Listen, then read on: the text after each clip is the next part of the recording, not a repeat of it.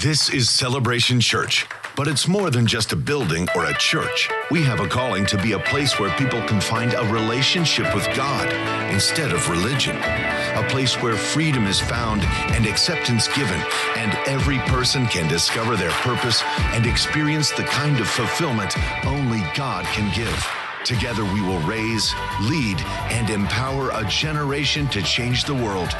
Here, Jesus is famous, and all the glory goes to God. This is celebration. This is our family. Welcome home.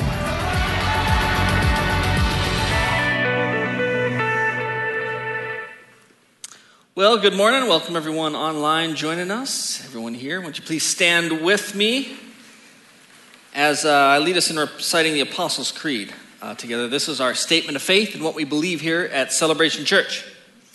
We believe in God, the Father Almighty, the Creator of heaven and earth. We believe in Jesus Christ, His only Son, our Lord, who for us and for our salvation was conceived by the Holy Spirit, born of the Virgin Mary, suffered under Pontius Pilate was crucified, died, and was buried. He descended to the dead, and on the third day he rose again. He ascended into heaven and is seated at the right hand of the Father. He will come again to judge the living and the dead, and his kingdom will have no end. We believe in the Holy Spirit, the holy Christian church, the fellowship of believers, the forgiveness of sins, the resurrection of the body and the life everlasting. Amen. You may be seated. Well, it's at this point in our service that we pause to take our tithes and our offerings here at Celebration Church. And uh, if you are here today and you're giving cash or check, uh, there is an offering envelope in the front, uh, the seat back in the, from the seat in front of you. And you can take that and fill that out, put your check or cash in there. And then when you leave the service this morning, uh, the ushers will be there holding uh, the offering basket. You can just drop that in as you leave. And then uh, otherwise, we're encouraging people to continue uh, giving online and utilizing that. You can go to celebrationchurch.tv forward slash give. And you can go on there and give, and you can give to whatever campus you need to. If there's a special fund like missions, etc., you can choose all that on there. And then you can also set up uh, recurring giving. You know, so if you're someone that you know you give X amount every couple of weeks or X amount a month. You can go and just set that up uh, in there if that works for you, uh, which has working been great, uh, been working really well. Um, now, I do want to thank all of you for continuing with your faithfulness and supporting uh, the ministry here at Celebration Church.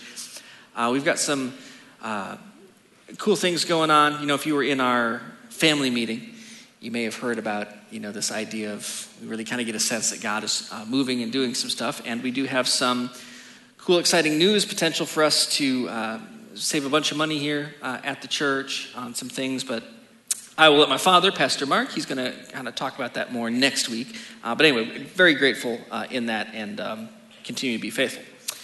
Now, this morning uh, is the third Sunday of Lent. And uh, last week, if you were here, um, I was in the Gospel of Luke. And I was talking about uh, a scenario where the Pharisees kind of had an interaction with Jesus, and their response after that interaction was to get him away. Go away. Uh, because they did not want to hear what he had to say. And I, you know, I, I, warned us to make sure that we're not like that. You know, if the Holy Spirit begins to convict us or something, what is our response? Our response is to stay away from that? We don't want to hear it. We stay away from it. That's why we don't read our Bibles. That's why sometimes people stay away from church you know, especially if they've been for a while that and they're not sure if lightning bolts are going to hit them when they walk in, which has not happened. Uh, I've never seen that. But it, usually what it is is they don't want to hear what it is that they're doing wrong. Um, but I want to continue on with that idea this morning. Um, it is the Lenten season, so this is the uh, time where we tend to focus on exciting subjects like sin and death and repentance. Yay! In fact, almost after the first service, I realized I could title this message Sin, Death, Repentance, and Peeing Your Pants, which we'll get to. But uh, stay tuned. All right.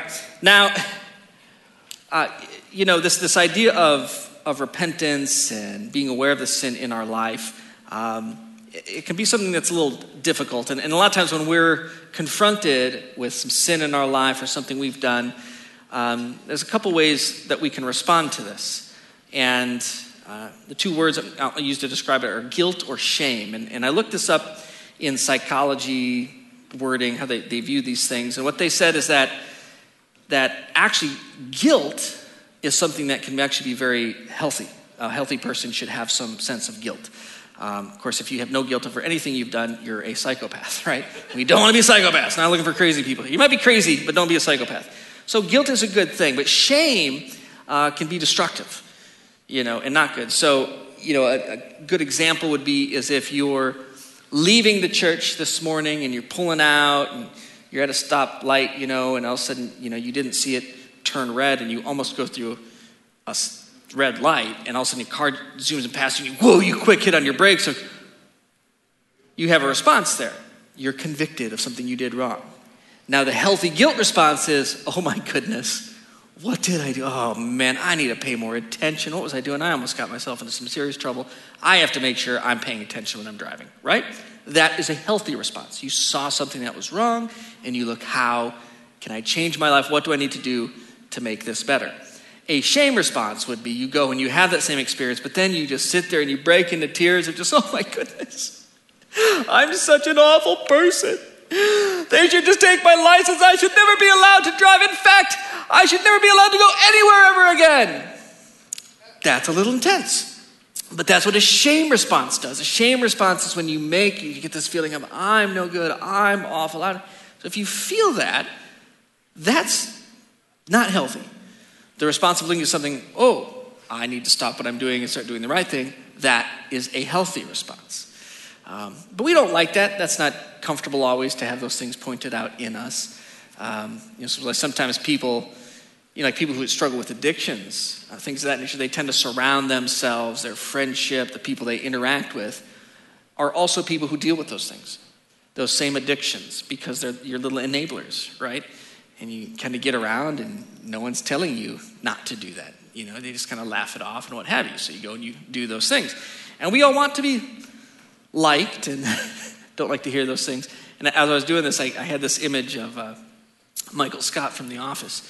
Uh, I, I, love that series. I'm constantly going through that series. I've watched it through many times. I'm now going through the super fan episodes. Uh, it, is, it is a fan favorite as well in the office uh, here at the church office. Our staff are big office fans. Um, which, goodness, hopefully they don't think I'm Michael Scott. it's just dawning on me now. Anyway, but, but for Christmas, so I don't know if, if, if you haven't seen The Office, you know, uh, that's something you need to repent from. No, I'm just kidding. Uh, it's a great show, but it's a, like a, a, a, mockumentary, a fake documentary on just a normal office uh, situation. And um, they, they would do this thing in the office where uh, Michael Scott would throw on the Dundies. Remember that? Because the, the company was Dunder Mifflin, and they would have these Dundies. So, what uh, the staff here does is for Christmas, they put on the Gungies. And we have our staff party, and they have the Gungie Awards that they hand out. Um, so I've won a few. I've won Best Hair before. Uh, I, uh, this year, I think I won Cutest Baby, uh, which I didn't see coming. I got to be honest with you. I didn't, I didn't know I was in contention for that, seeing as we have, I think, at least what two families who literally have little babies. I, I apologize, Rebecca. Your daughter, you know, she's got to bring it. What can I say? so, so we have the Gungies. But what's funny is Michael Scott, he's this guy, he's so self centered and narcissistic. And, uh, you know, as I was thinking, I read through this, I'm like, oh, goodness, I, I hope I'm not like that. You know, this self centered person who just wants to hear how wonderful they are. And I got a couple of Michael Scott quotes here. I figured we'd get some office quotes in before we hit the scripture. Uh, get this out of the way. But uh, what they do in the show is Michael Scott, so he's the boss of this office, and they uh, do these little cutaways because it's a fake documentary, you know, like you're doing a documentary. And uh, they're interviewing, you know, now you don't hear the question, but you hear his response. And he has some hilarious responses that point to how uh, just completely clueless he is, how, how blind he is to his narcissism here. So, for example, one time they sit him down and it's, they had asked him the question, and he responds. He says, Do I need to be liked? A- absolutely not. Uh, I like to be liked. I enjoy being liked. I mean, I have to be liked, but it, it's not like this compulsive need, like my need to be praised. that is great. I love it. Do I need to be liked? Absolutely not. I like to be liked. I enjoy being liked. I have to be liked, but it's not like this compulsive need, like my need to be praised. You know, just completely clueless in his mind, you know, and he's like serious about it. Another time he said, they, they ask him a question, he responds, he said, Oh, would I rather be feared or loved? Well, that's easy. Both. He says, I want people to be afraid of how much they love me. and it's so funny. But the reason it's funny is kind of because there's like we can kind of sort of relate to that. You know, we all love that. We, we do love this idea of being praised. And but if, if we're careful, we just surround ourselves and people and put ourselves in situations where that's all we hear. How wonderful you are, well, great, everyone loves me, I'm doing great, right? Because we have that need. But the truth is, we need to allow room into our lives for the Holy Spirit to speak to us, for to point out things that we aren't doing right in our lives, uh, so that we can come to a place of repentance, so that we don't walk around just like little narcissistic people like Michael's. I just come clueless to the things and the errors in our way. And, and if, if you remember in the show, he's because he's guy who's always doing things that are over the line, you know, and most of the, the staff just kind of goes along with it because they think it's hilarious or whatever. But there's one guy in the staff who's always trying to tell him that what he's doing is wrong, like Toby, and he can't stand Toby. And every he's just he's he, you know he just wishes he would go away and have some hilarious interactions. But I thought, oh my goodness, Lord, help me not to be like that. If there's people in my life that are speaking in, you're trying to use something, a situation to speak to me, that I don't just run away from that, that I allow you to speak to me, and that I can live a life of repentance, have this repentant heart. And that's really the spirit of Lent. You know, Lent is a season we join in, and I mean, it starts off, you know, with Ash Wednesday, which is all about, you know, you're gonna die, you know, from dust we came and dust we shall return. And it's the idea of keeping that, oh, our time here is finite to keep us focused on things that are eternal and not just always the struggles we have in our life. It's also a time to, you know, make room for God in your life so he can speak to you and help you grow and show things to you. Again, it's this idea of a healthy response to finding out things that aren't right in your life. You know, I spoke a few, uh, uh some Wednesdays ago about how it's we can use the season to act kind of like a mirror, to, to, to look in. You know, a mirror tells you what's right or what's wrong, or, you know, uh, I have something weird growing out of my head and my zipper open, you know, things that uh, are important, especially if you're going to go and speak in front of people. You don't want this. Now, what it does is it's really pointing out what's wrong with me, right? It's pointing out what's wrong with me, look, what looks weird. And if I didn't want to hear it, I don't want to hear how I have a booger looking at my nose. Don't say that about me. Okay, dude, but guess what you still have? A booger sticking out of your nose, all right? So it's good to have that, that time of, of reflection. And so uh, this uh, verse in First John, here we go, we're trying to get into the scriptures. This kind of uh, for me really kind of sort of captures this idea in this spirit of lent where it says in uh, 1 john chapter 1 uh, in verse 8 it says if we claim to be without sin we deceive ourselves and the truth is not in us. If we confess our sins he is faithful and just and will forgive us our sins and purify us from all unrighteousness. If we claim we have not sinned we make him god out to be a liar and his word is not in us in chapter 2, he continues to go on, but if anybody does sin, we have an advocate uh, with the Father, someone that's acting on our behalf. And who is this? It's Jesus Christ, the righteous one. He is the atoning sacrifice for our sins, and not only for our sins, but for the sins of the world. So, again, it's not fun to talk about sin. It's not fun to talk about the things we aren't doing right in our life. It's not fun to talk about where do I need to repent and what do I need to change with, but it's an important part of this Christian walk. It's not, it doesn't make God love you anymore or any less, depending on what you do, but yet this is what we are called to do. All right? So as we jump into our main gospel text here in Luke, we're going to see Jesus is confronted with the situation and how he responds into uh, leading these people and pointing them towards repentance in their own lives. So in Luke chapter 13, uh, starting in verse 1, uh, Jesus is you know, kind of around people. He's been teaching and stuff, and he has this group of people, and they come up to him and, and, and they tell him something. They got some news for him, and that's where we pick up. It says in uh, uh, verse 1 here Now, on the same occasion, there were some present who reported to him, uh, to Jesus, about the Galileans whose blood Pilate had mixed with their sacrifices. In other words, there's something that awful that had happened uh, uh, to the Galileans, and obviously Pilate was very cruel, some kind of violent death. I mean, there was blood mixed in with the blood of their sacrifices, all this stuff. Now, the Bible doesn't go on to explain what this is. Um, I even poked around a little bit with some, because uh, there's some uh, historians, some Jewish historians who sometimes they'll get in and help you understand uh, people. a guy named Josephus, great name by the way, if you're looking for a name for your kid, and then uh, Philo, uh, which was a nickname for me for a while. I can't remember if it was my dad or my uncle, but they used to call me Philo. And they're these historians, and they wrote about things. Now, th- now they didn't have anything specifically about this, but, but they do shed some light a little bit more on who Pilate was. Because, you know, he's, he's referenced in the Bible, but it, no one really goes on to really explain who this guy is. You know, we know him, he's in our creed, you know, and not for a good reason. Um, so it's kind of understanding this. Now, he comes in as the governor. The, you know, the, the, the Jews here, they're, they're uh, uh, in the city, they've got Jerusalem, these other areas. This is all run by Rome. And so uh, they have governors that come in. So Pilate is the governor. He comes in, and he comes in about 80, 26, uh, but he's not there very long. Uh, normally it's there, there for a while. Um, it was 10 years, which is a fairly short term for him. And he gets removed because he's a complete failure. The guy is awful, okay? He is not a great leader. And, um, you know, you even think about the, the image of him. He, at times he shows extreme violence, when you, and then other times he's a total coward. That's the image I see, you know, when he washes his hands of Jesus' death. You know, he won't make a decision. You guys want to kill him, fine, whatever, but I'm not guilty of this. That's just a coward move. Um, now, uh, reading through uh, some things and some things that Josephus wrote, you, get, you kind of get an understanding of who this guy is. So when, when he first comes in governor, he comes in and he brings in these, uh, like, they call military ensigns. I looked into it. It kind of sounds like they're these big shields with like the, the image of Caesar on them.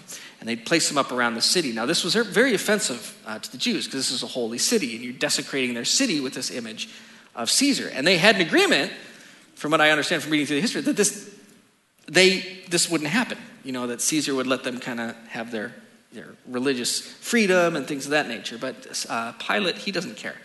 So he puts this in. So the Jews, they're very offended. So they go in and they uh, appeal and they sort of protest, and they do it for five days. You know, like, you need to take these things down. This is our holy city. What are you doing? So on the sixth day, Pilate has had enough. He goes, If you guys don't leave, I'm going to kill you all. And the response of everyone there was, Then I guess you're going to kill us all. It says they knelt down, laid down, and exposed their necks and said, Okay, then kill me. And the writers say that this, you know, sort of uh, oh, shocked and impressed, I guess, Pilate of their dedication. And he's like, holy cow, they're really dedicated. And then he was also like, well, I don't want to start an even bigger riot. So he's like, fine, I'll take these things down. He takes them down. But then there's times too that show how violent he was. There was once where he stole money uh, from basically like from the church to build some aqueducts. You know, and I laughed. I said, well, okay, apparently uh, governments taking money that they don't have to do things is not a new concept, okay? Like, we did not invent that. That has been around for a while, all right? But here he's taking it from the church. Obviously, you can imagine they weren't excited about it. So once again, they're going to go and they're going to protest, but this time he has a different response. He's just an evil man. And so what he does is he takes his soldiers and he dresses them up in plain clothes, and they've got clubs and they've got daggers, and they get in with the crowd that's protesting. And as they're going, they're yelling, he gives some signal. And the soldiers now go and start beating and stabbing and trampling these people. He just, it's just a bloodbath. It was just awful. Just because the dude couldn't handle, you know, people weren't happy with him. So, like I said, he didn't last there long. The reason he probably lasted as long as he did, because this was before YouTube, okay? So something like this happened, and he could make up a story. You know, eventually, even Caesar fans, like, what do you do? You're awful. Takes him out of there. But anyway, so you can see and understand how this is a violent man. And so while we don't know what happened here to these Galileans, it was something violent. We know that they were religious because it says that they, that they were uh, there and their blood was mixed with the blood of their sacrifice. So they had their sacrificial animals there. They're doing something. We don't know if they stumbled upon something, if they did something inadvertently, if Pilate was just having a bad day. We don't know, but they are violently killed. And so these crowds, they come to Jesus to tell him. Now you got to remember, they're under this Roman occupation. And at the time, they think, well, the Messiah, the guy who's going to come save us, he's going to free us from this. But what's interesting is Jesus didn't come to save them from the Romans, he came to save us in our souls. And there's an eternal look that he has on things. And so when these people come to him and they expect Jesus to be upset, and he, he should be upset. They said it was Galileans. That's where he, Jesus is from. In fact, he might have known some of these people who died. So, like, can you believe this would happen? And here's how Jesus responds. He says, Do you suppose that these Galileans were greater sinners than all other Galileans because they suffered this fate? Because, see, that was something that these people thought. And they would obviously struggle with this, or he wouldn't uh, address it. You know, I know sometimes we can sit there, we see something that happens awful to someone, and we can think, oh, they, I wonder if something's wrong with them. I wonder if they were sinners. I wonder if they did something. And you got to remember that bad things don't just happen to bad people. Sometimes bad things happen to good people. Now, don't get me wrong. If you're doing something bad, it's likely you might get bad results, right? Sin does have consequences. But we got to remember, we all still live in an evil world. You know, so sometimes just evil happens in good people's lives. So here they're wondering, well, maybe these people are just sinners. And Jesus said, no, no, no, no, no. They're not worse sinners. He says in verse 3, he says, I tell you, because he asks his rhetorical questions, are they worse sinners? He says, I tell you no. But unless you repent, you will all likewise perish. And they're probably like, so wait, if we don't repent, someone's going to come and kill us? And then he goes on to use another example. He says, Or do you suppose that those 18 on whom the tower in Siloam fell and killed them, that they were worse culprits than all the men who live in Jerusalem? Again, another event we don't know anything about, but obviously a tower fell and killed 18 people. Must have been a pretty big tower. So, so do you think that happened because they were worse than, than others? He says, I tell you no. But unless you repent, you will all likewise perish. See, the image he's painting here is it's not of the immediate, of the physical here. He's taking their minds and he's trying to show them that there's something bigger here. The real reason I'm here is to save your soul.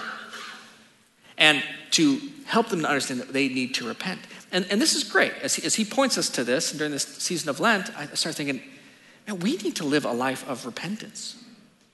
You know, again, not so that it can hit us and we can feel shameful, but it's because it helps us. We have the healthy response. It can help us. We can learn how to live a better life. We can be better Christians, better uh, people at work, better husbands and wives, better parents. All these things can happen if we live this life of repentance. It's not fun, we don't like it, but it helps us. Now, for whatever reason, when I was going through this and I'm trying to think like I'm trying to think of like a practical example that I can help people understand this. The only thing that came to my head was peeing your pants. So Lord, use the pee pants here to minister. Now, I am assuming that everyone that's here does not struggle with constant peeing of your pants without some kind of medical condition, right? And the reason for that is because we have learned. Now, when we all came into the world and we were little babies, we're just loving life. And we got the urge to purge, we just did it. It just hit us and we just went, ah, it feels great. The urge hits us, oh, it's so good but because we have mom and dad there who are changing our diapers. As a father of four kids, I get it. You go through a lot of diapers, right, parents? And it's like they always be, And somehow, like, I don't know. I mean, we've sent people to the moon. We have like sent something to Mars.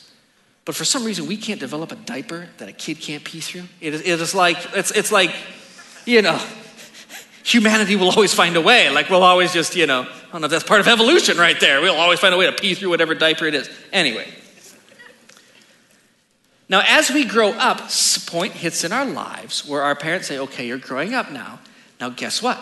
You have to learn we don't pee our pants. Why not?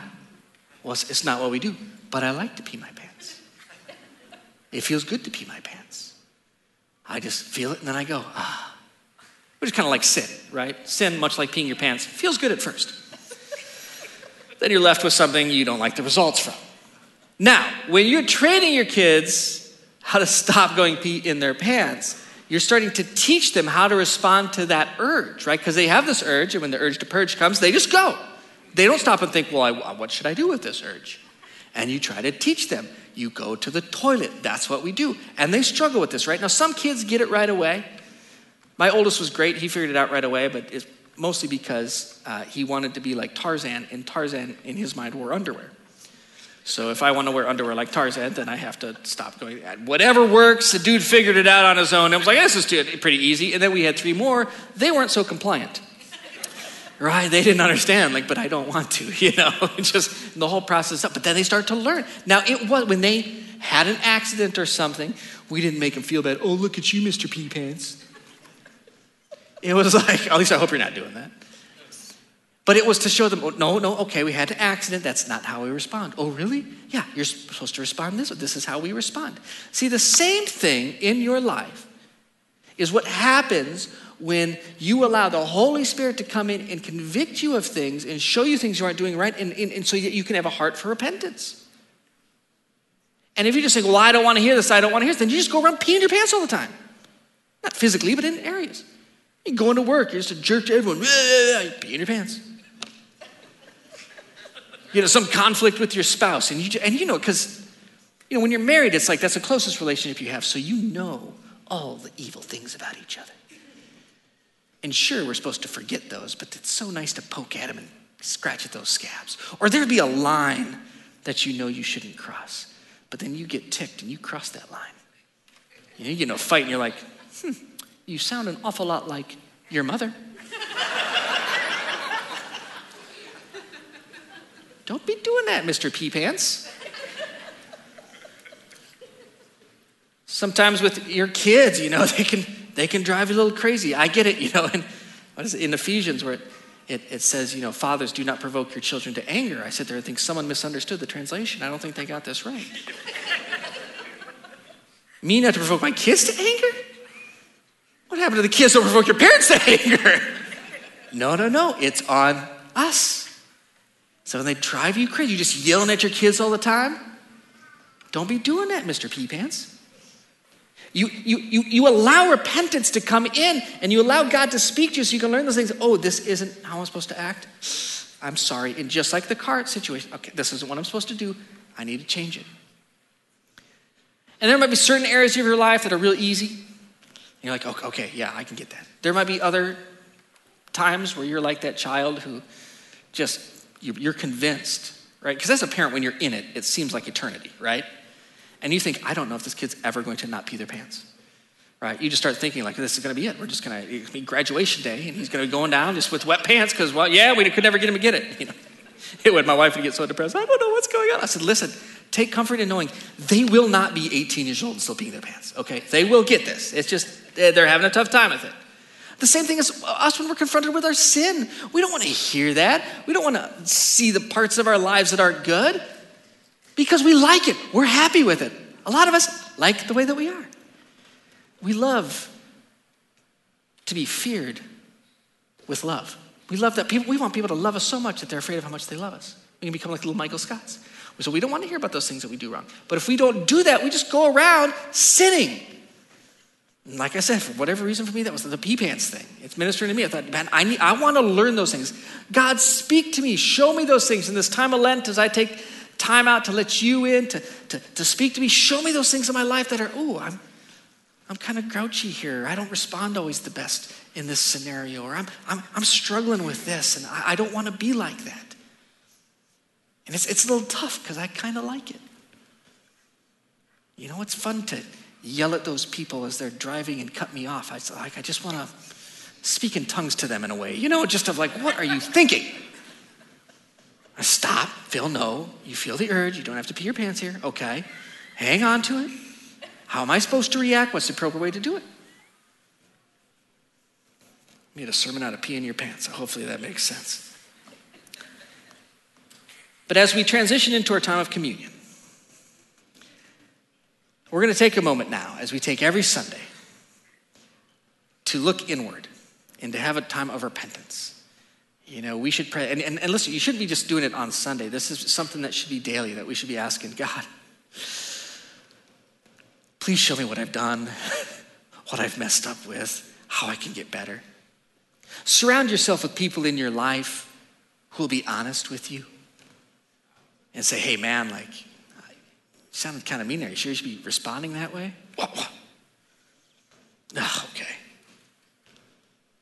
If you're struggling with something, addictions or something, get out of the situation you're in, hang with the people you're in, find new people. You have to change something. Repentance calls us to change.